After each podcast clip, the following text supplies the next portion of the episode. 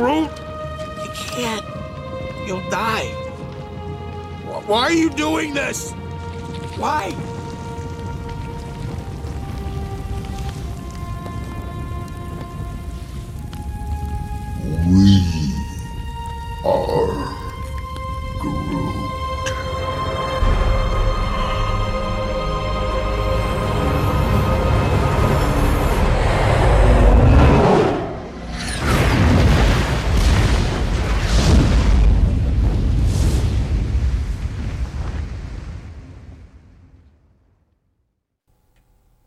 5월 19일 금요일 FM 영화 음악 시작하겠습니다. 저는 김세윤이고요. 오늘 오프닝은 가디언즈 오브 갤럭시 1편에서 저의 눈물 버튼이었던 장면이었습니다.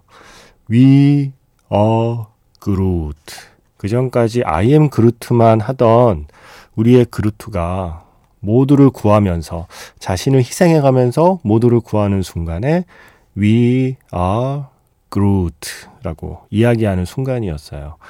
그루트에게 왜 이렇게까지 하냐고 물어보는 그 로켓의 그 표정. 그 표정이 이번 가디언즈 오브 갤럭시 3에 어릴 때 로켓의 표정하고 묘하게 또 겹쳐지네요. 지금 다시 보니까. 여기서 그루트는 뭘까요? 음, one으로 해석해야 될까요? 아니면 Family? 예. 그렇게 단어를 바꿔도 되겠죠? We are Groot. 그 대사에 이어서 들려드린 곡은요. 가디언즈 오브 갤럭시 1편 사운드 트랙에서 엘빈 비숍의 Fooled Around and Fell in Love 였습니다. 바로 이 그루트의 목소리를 연기한 빈 디젤. 이 배우가 지금 도미닉 토레토로 또 돌아왔습니다. 빈 디젤의 영화 두 편이 지금 극장에서 동시에 상영하고 있어요. 가오갤 3하고 분노의 질주, 라이드 오어 다이. 네, 이 두 편이 지금 모두 극장에서 상영 중이죠. 도미닉 토레토와 그루트 사이에는 정말 큰 거리감이 있지만 예, 목소리는 하나입니다. 목소리는 그루트입니다. 어떻게 빈디젤을 캐스팅할 생각을 했을까요? 저는 참 정말 캐스팅 잘했다는 생각을 해요. 이 그루트의 목소리를 들을 때마다. 일종의 빈 디젤 유니버스 아닌가요? 가오갤과 분노의 질주 시리즈는 그렇게 빈 디젤 유니버스의 영화 두 편을 극장에서 볼 수 있는 지금입니다. 문자번호 샵 8000번이고요. 짧은 건 50원, 긴 건 100원의 추가 정보 이용료가 붙습니다. 스마트 라디오 미니, 미니 어플은 무료이고요. MBC 홈페이지 들어오셔서 라디오에 FM 영화 음악 게시판에 글을 남기시거나 어, 그 게시판에 글을 남기시면요. 사연과 신청곡 게시판이요. 그거는 DJ만 볼 수 있는 게시판이에요. 그래서 남에게 좀 보이기 그런 글들, 조금 긴 분량의 글도 쓸 수 있으니까 홈페이지 사연과 신청곡 게시판 이용해 주시고요. 아니면 카카오톡 채널 FM 영화 음악으로도 사연과 신청곡 보내주시면 됩니다. 분노의 질주 언리미티드 이게 다섯 번째 영화였죠. 분노의 질주 언리미티드 사운드 트랙에서 Danza Kuduro 돈 오마르 그리고 피처링은 루센조였습니다. 이번에 개봉한 분노의 질주 라이드 오어 다이는 바로 그 5편 분노의 질주 언리미티드와 연결이 되어 있는 이야기입니다. 그래서 언리미티드를 먼저 보고 가시면 조금 더 이해가 쉬울 수도 있는데 사실 굳이 안 보셔도 돼요. 분노의 질주 시리즈에 뭐 그렇게 시나리오 상에 어 어떤 개연성이라는 게 이렇게 중요한 시리즈가 아니기 때문에 예, 상관없습니다. 그냥 보시면 됩니다. 제가 감히 감히 영화를 보면서 어, 나도 시나리오 쓸 수 있겠는데? 라고 생각하는 영화가 거의 없지만 분노의 질주 시리즈를 볼 때마다 이거 나도 쓰겠는데? 라는 생각이 들어요. 이야기가 사실 진짜 말도 안 되잖아요. 그리고 그냥 막 쓰잖아요. 뭐 죽은 사람도 막 살려냈다가 뭐 다시 죽였다가 뭐 정말 과연 개연성이란 무엇인가에 대한 물음표를 던지게 되는 시나리오이지만 액션이잖아요. 그리고 카체이싱이고 자동차 엔진 소리죠. 이 영화는. 이번 영화도 봤거든요. 예, 뭐, 지난번에 우주까지 가더니, 뭐, 이번에도 만만치 않습니다. 무엇을 상상하든 그 이상의 과장과 그리고 허세로 가득 차 있는, 아, 그야말로 팝콘 무비 였습니다. 제가 문득 궁금해졌어요. 대체 분노의 질주 시리즈가 지금 10편까지 오면서 과연 패밀리라는 대사를 몇 번이나 했을까? 검색을 해봤거든요. 세상에. 저만 궁금한 게 아니었던 거죠. 여러 사람이 그 숫자를 세서 올려놓았는데 그 중에 한 사람은 그 패밀리라는 단어를 말하는 모든 장면을 뽑아서 영상을 만들었어요. 와, 그 정성이란. 거기 보면 9편까지 75번 나왔던데요. 어, 생각보다는 오히려 적었어요. 저는 더 많을 줄 알았는데, 뭐 한 편당 거의 한 10번 가까이는 패밀리란 단어를 말한다는 뜻이죠. 음, 그리고 빈디젤 그 이름 얘기는 아시죠? 빈디젤이 예명이잖아요. 그 예명 어떻게 지었는지는 꽤 알려진 이야기인데, 혹시 모르시는 분들을 위해 다시 말씀드리면, 빈디젤이 배우 음, 하기 전에 그리고 배우 초창기에 알바를 했었죠. 알바가 덩치가 좋잖아요. 그래서 나이트클럽 앞에 어, 방송이니까 나이트클럽 앞에 왜 그 신앙심이 깊으신 분들이 있죠. 밤새도록 기도하시는 분들. 네. 나이트클럽 앞에서 밤새도록 기도를 했던 네. 그 시절에 예명을 지었는데 이름을 정말 디젤로 지은 거예요. 빈 디젤. 우리말로 하면 불광동 휘발유 뭐 이런 이름인 거잖아요. 네, 너무 재밌다라고 생각했었습니다. 정말 정말 빈 디젤이 되었습니다. 음, 너무 이미지랑 잘 어울리는 이름이에요. 1172번 문자 어, 번호 쓰시는 분께서 안녕하세요. 쉬리 OST 한번 틀어주시면 감사요. 니콜 키드만 노래인 것 같은데 노래 제목은 잘 모르겠어요. 그래서 어 니콜 키드만 노래가 쓰였었나 하는데 잠시 뒤에 또 문자가 와서 급하게 보내느라 오타가 났네요. 니콜 키드의 When I Dream이네요. 금방 검색해봤어요 하셨는데 마음이 급하셔서 또 오타가 났어요. 캐롤 키드죠. 근데 이럴 때 있잖아요. 진짜 그냥 헷갈릴 때 그리고 단어가 하나만 기억나서 가물가물할 때 저도 그럴 때 많습니다. 지금 뭐 떠오르는 게 제가 실수한 건 안 떠오르고 제 후배가 실수했던 게 떠오르네요. 예전에 잡지사에 있을 때 아담 샌들러를 아담 스미스로 쓴 거예요. 보이지 않는 손. 근데 그게 어, 그 위에 선배가 데스크를 보고 그리고 교열에서 교열을 확인하고 최종 잡지가 발행될 때까지 아무도 눈치를 못 챈 거예요. 그게 이상하다는 걸. 그럴 때가 있다니까요. 그래서 졸지에 경제학자가 출연한 영화가 되었던 그 기억이 문득 나네요. 그런 것처럼 분명히 내가 맞게 썼다고 생각했는데 나중에 보면 네? 이렇게? 그죠? 니콜 키디의 When I 아니고요. 캐롤 키디의 When I 영화 쉬리에서 듣겠습니다. 방송을 만들 때면 음, 혼자 그런 허황된 상상을 해요. 영화 음악 프로그램 이 한 시간은 그 한 시간 자체가 뭔가 좀 영화적이면 좋겠다. 영화 음악은 왠지 그런 프로그램이어야 할 것 같다라는 생각을 하거든요. 영화적이라는 건 뭘까 어, 생각하게 되죠. 방송을 듣는 분들이 뭔가 머릿속에 그림을 그릴 수 있다면 그게 영화적인 게 아닐까라는 생각을 해봐요. 예전에는 이 프로그램을 4명이 만들었거든요. 작가 2명, DJ, 그리고 PD. 그 4명이 같이 모여서 머리 맞대고 회의하고 각자 일 분배해서 그렇게 구성할 때는 뭔가 조금은 영화적인 한 시간이 만들어 질 때도 있었다고 생각해요. 매일매일은 아니었겠지만. 근데 이제 혼자 하니까 그게 좀 힘에 붙여요. 어, 오프닝하고 자판기에서 영화 장면 들려주는 것만으로는 사실 부족한데, 아, 늘 아쉬움이 있죠. 그러다 가끔 선곡에서 뭔가 혼자 스토리를 만들어 봅니다. 약간 단편 영화 같은. 지금 이 세 곡 붙이면서 그 생각 해봤거든요. 시리의 When I Dream 나오는 게 마지막 장면이잖아요. 둘이 바닷가 그에 앉아 있는 벤치에 앉아 있는 바다를 바라보며 듣게 되는 노래인 거죠. When I Dream. 음, 그 바다로 가고 싶다고 했던 달팽이가 생각이 났어요. 이게 최근에 우연히 인터넷에서 다시 알고리즘이 나에게 들려준 노래인데 오랜만에 들으니 좋더라고요. 응답하라 1994 16번째 에피소드에 나왔던 패닉의 달팽이. 그래서 떠올랐고요. 이게 1995년 노래니까 어, 한 30년 정도 달팽이가 열심히 걸어갔으면 지금쯤 바다 끝에 도달했을까요? 그럼 무슨 생각을 하게 될까요? 어, 30년에 걸쳐서 꾸역꾸역 걸어서 바다 끝에 도착한 달팽이라면 무슨 생각을 할까? 그래서 최백호 선생님의 목소리로 바다끝이라는 노래를 이어봤습니다. 자산어보 뮤직비디오 콜라보레이션으로 쓰였던 노래고요. 조주현 씨가 최근에 다시 신청해 주신 곡이기도 합니다. 엔아이드림의 가사가 언젠가 당신이 현실이 될 거다 라는 이야기잖아요. 난 당신을 꿈꾼다. 당신은 언젠가 현실이 될 거다. 달팽이에게 당신은 아마 바다였을 거고 그 바다가 30년 만에 현실이 되었다면 그 바다 끝에 그 지난 30년의 시간을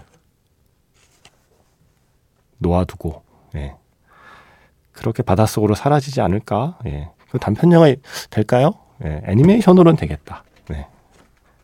네. 그래서 그렇게 혼자 머릿속으로 그림 그리면서 이어붙여본 세 곡이었습니다. 음, 최백호 선생님의 목소리를 듣고 있으면, 어, 전에도 한번 말씀드린 것 같은데, 뭔가 좀 어른의 목소리라는 느낌이 들어요. 이 목소리로 어떤 이야기를 들려주면, 귀 기울이게 되고, 뭔가, 어, 선배이자 어른이 이렇게 해주는 이야기 같아서 귀 기울이게 되거든요. 그러면서 꼭 이 사람 목소리가 또 생각이 나요. 네. 서양 어른. 이기팝의 목소리, 제가 또 사랑하는 이기팝 목소리 두 곡 준비해봤습니다. 007 여왕폐하 대작전의 음악이었고 최근에 007 노타임 투 다이에서 다시 사용했죠. 루이 암스트롱의 그 노래요. 이거를 이기팝의 목소리 We have all the time in the world 이 버전이 있거든요. 제가 좋아하는 버전. 그래서 그 버전 듣고요. 이어서 영화 노트북에 쓰였던 I'll be seeing you라는 노래 있잖아요. 그 노래를 이기팝과 프랑스와즈 아르디의 버전으로 부른 버전이 또 있어요. 그렇게 두 곡 어른의 목소리로 듣겠습니다.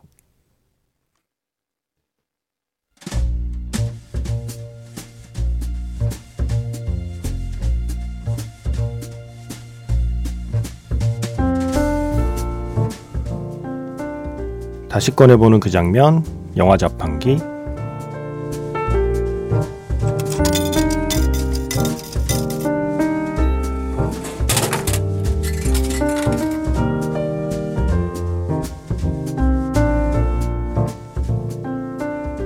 다시 꺼내보는 그 장면, 영화 자판기. 오늘 제가 자판기에서 뽑은 영화의 장면은요, 영화 레빗 홀의 한 장면입니다. 주인공 백화는 4살 된 아이를 잃은 지 8개월이 지났습니다. 11년 전에 역시 당신의 아이.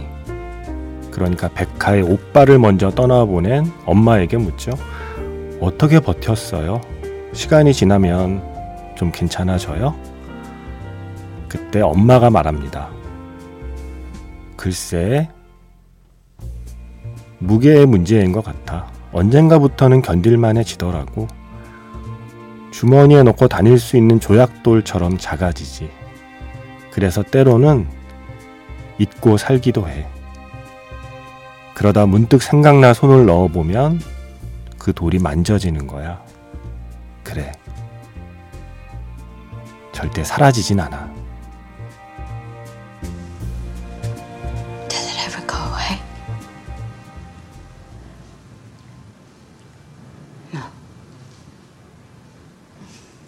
I don't think it does. Not for me, it hasn't. It's going on 11 years. It changes, though. How? I don't know. The weight of it, I guess. At some point, it becomes bearable. It turns into something that you can crawl out from under and you know, carry around like a brick in your pocket. And you, you even forget it for a while, but then you reach in for whatever reason, and there it is. Oh, right, that. Which could be awful. But Not all the time. It's kind of. Not that you like it exactly, but it's what you've got instead of your son. Well, so. You carry it around.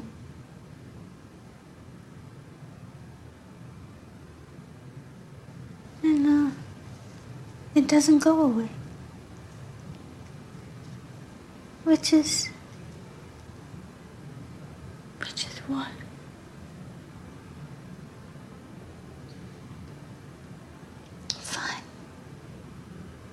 Actually. 다시 꺼내보는 그 장면, 영화 자판기. 오늘 영화는 존 카메론 미첼 감독의 영화죠. 니콜 키드만 그리고 아론 에크하트가 주연을 맡은 래빗 홀이었습니다. 제가 몇 번 소개했던 영화이고 소개했던 대사죠. 오늘은 자판기로 직접 그 장면을 들려드렸습니다. 엄마는 아이를 잃은 지 11년이 됐고요. 엄마의 딸은 아이를 잃은 지 8개월이 됐어요. 내가 겪은 아픔을 내 딸이 또 겪고 있으니까 그걸 바라보는 엄마의 마음이 편치 않죠. 결국 이 딸이 물어봐요. 어떻게 11년을 어떻게 버텼냐? 이 슬픔이 사라지기는 하냐라고 물어봤을 때 엄마가 솔직히 이야기해요. 사라지지 않아. 그런데 무게는 조금 가벼워지는 것 같아. 언젠가부터는 견딜만 해져. 간신히 그 슬픔으로부터 기어 나올 수는 있게 돼. 주머니에 넣고 다닐 수 있는 돌처럼 작아지지. 그래서 때로는 까먹기도 하는데 문득 생각나서 손을 넣어보면 그 돌이 만져지는 거야. 내 아들 대신에 그냥 나한테 그게 주어진 것 같아. 그래서 평생 주머니에 넣고 사는 거지. 절대 사라지진 않아. 근데 마지막 말이 그거였어요. 그런데 또 괜찮아. 결국엔 괜찮아. 라는 말을 해주고 엄마는 가시죠. 음, 제가 참 좋아하는 대사라서 제가 어, 어제 관객과의 대화를 했어요. 옥상달빛 김윤주 씨랑 루카스 돈트 감독의 지난해 칸 국제영화제 심사위원 대상 수상자 클로즈라는 영화. 제가 정말 좋아하는 영화를 윤주 씨도 좋아하셔서 둘이 GV를 했습니다. 그래서 그때 이 대사를 소개했더니 윤주 씨가 너무 이 대사 마음에 든다고 말씀을 하셔서 저도 문득 방송에서 다시 한번 소개하고 싶어졌습니다.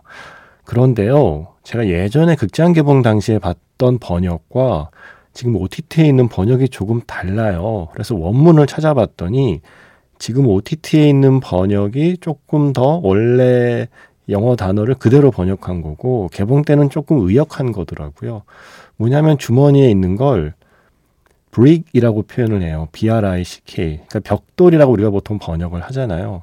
그러니까 조약돌은 아니었던 거예요. 근데 어, 조금 더 시적인 표현이긴 하죠. 영화 개봉 당시의 표현. 정말 바위처럼 나를 짓누르던 슬픔이 조약돌처럼 작아진다. 주머니 속의 조약돌처럼 사라지진 않지만 그렇게 작아는 진다라는 표현이 시적이긴 한데 어, 정확하게는 조약돌보다는 사실은 큰 돌이었어요. 벽돌이었어요. 주머니 속의 벽돌. 느낌이 좀 다르죠? 조약돌만큼까지 작아지진 않나 봐요. 그 슬픔이라는 것이 여전히 벽돌 정도의 부피와 무게로 평생 가져가야 되는 건가 봐요. 음, 원문이 그렇더라고요. 그런데 제가 자료를 찾아보니까 이 벽돌이란 단어, 이 브릭이란 단어에 이런 뜻도 있어요. 든든한 친구. 어, 이것도 시적이네요. 때로는 그런 게 나에게 어떤 든든한 친구가 될 수도 있는 감정이기도 하겠구나라는 생각을 해봐요. 제가 관객과의 대화에서 사실 이 영화 대사보다 윤주 씨가 책에 쓴 말이 너무 마음에 들어서 이걸로 마무리를 했거든요. 직접 읽어달라고 부탁을 했었거든요. 오늘 제가 한번 읽어볼게요. 윤지 씨가 쓴 그 에세이의 제목이 이거예요. 시간은 슬픔을 가져가지 않는다. 이별의 이유를 알지 못한 채 이별을 당하면 우린 그 이유를 오랜 시간 찾아 헤맨다. 이별의 슬픔만으로도 아무것도 할 수 없는데 왜 헤어졌는지, 무슨 문제가 있었는지, 모든 게 다 나 때문인지 해결되지 않는 고민과 답답함에 슬픔의 잔가지는 너무 많이 자라난다. 시간은 슬픔을 가져가지 않는다. 키워낸다. 그리움을 먹고 자라며 후회와 미안함을 안고서 슬픔은 꿋꿋이 그 자리를 지킨다. 우리가 할 수 있는 일은 오래도록 자라난 그 잔가지가 햇빛을 가려서 그 어둠 속에 더 외로워지지 않기를 기도하는 것 뿐이다. 라는 이 말이 영화 클로즈를 보시면 알겠지만 그 클로즈의 그 주인공 소년에게 꼭 해주는 말 같아서 저는 너무 좋더라고요. 그리고 시간은 슬픔을 가져가지 않고 슬픔을 키워낸다란 말이 레비톨과는 조금 다르죠. 레비톨은 나를 짓누르던 바위 같은 슬픔이 벽돌 정도로는 작아진다는 말이었는데, 어, 근데 윤주 씨 말이 조금 더 위로가 되는 것 같아요. 돌보다는 나무가 낫지 않아요?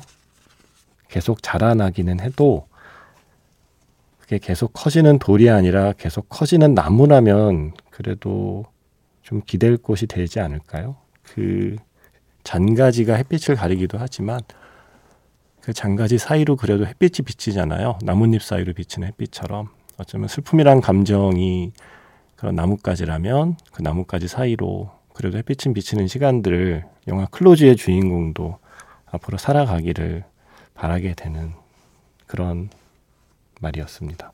결론은 영화 클로즈가 좋다는 겁니다. 좋은 영화라는 겁니다.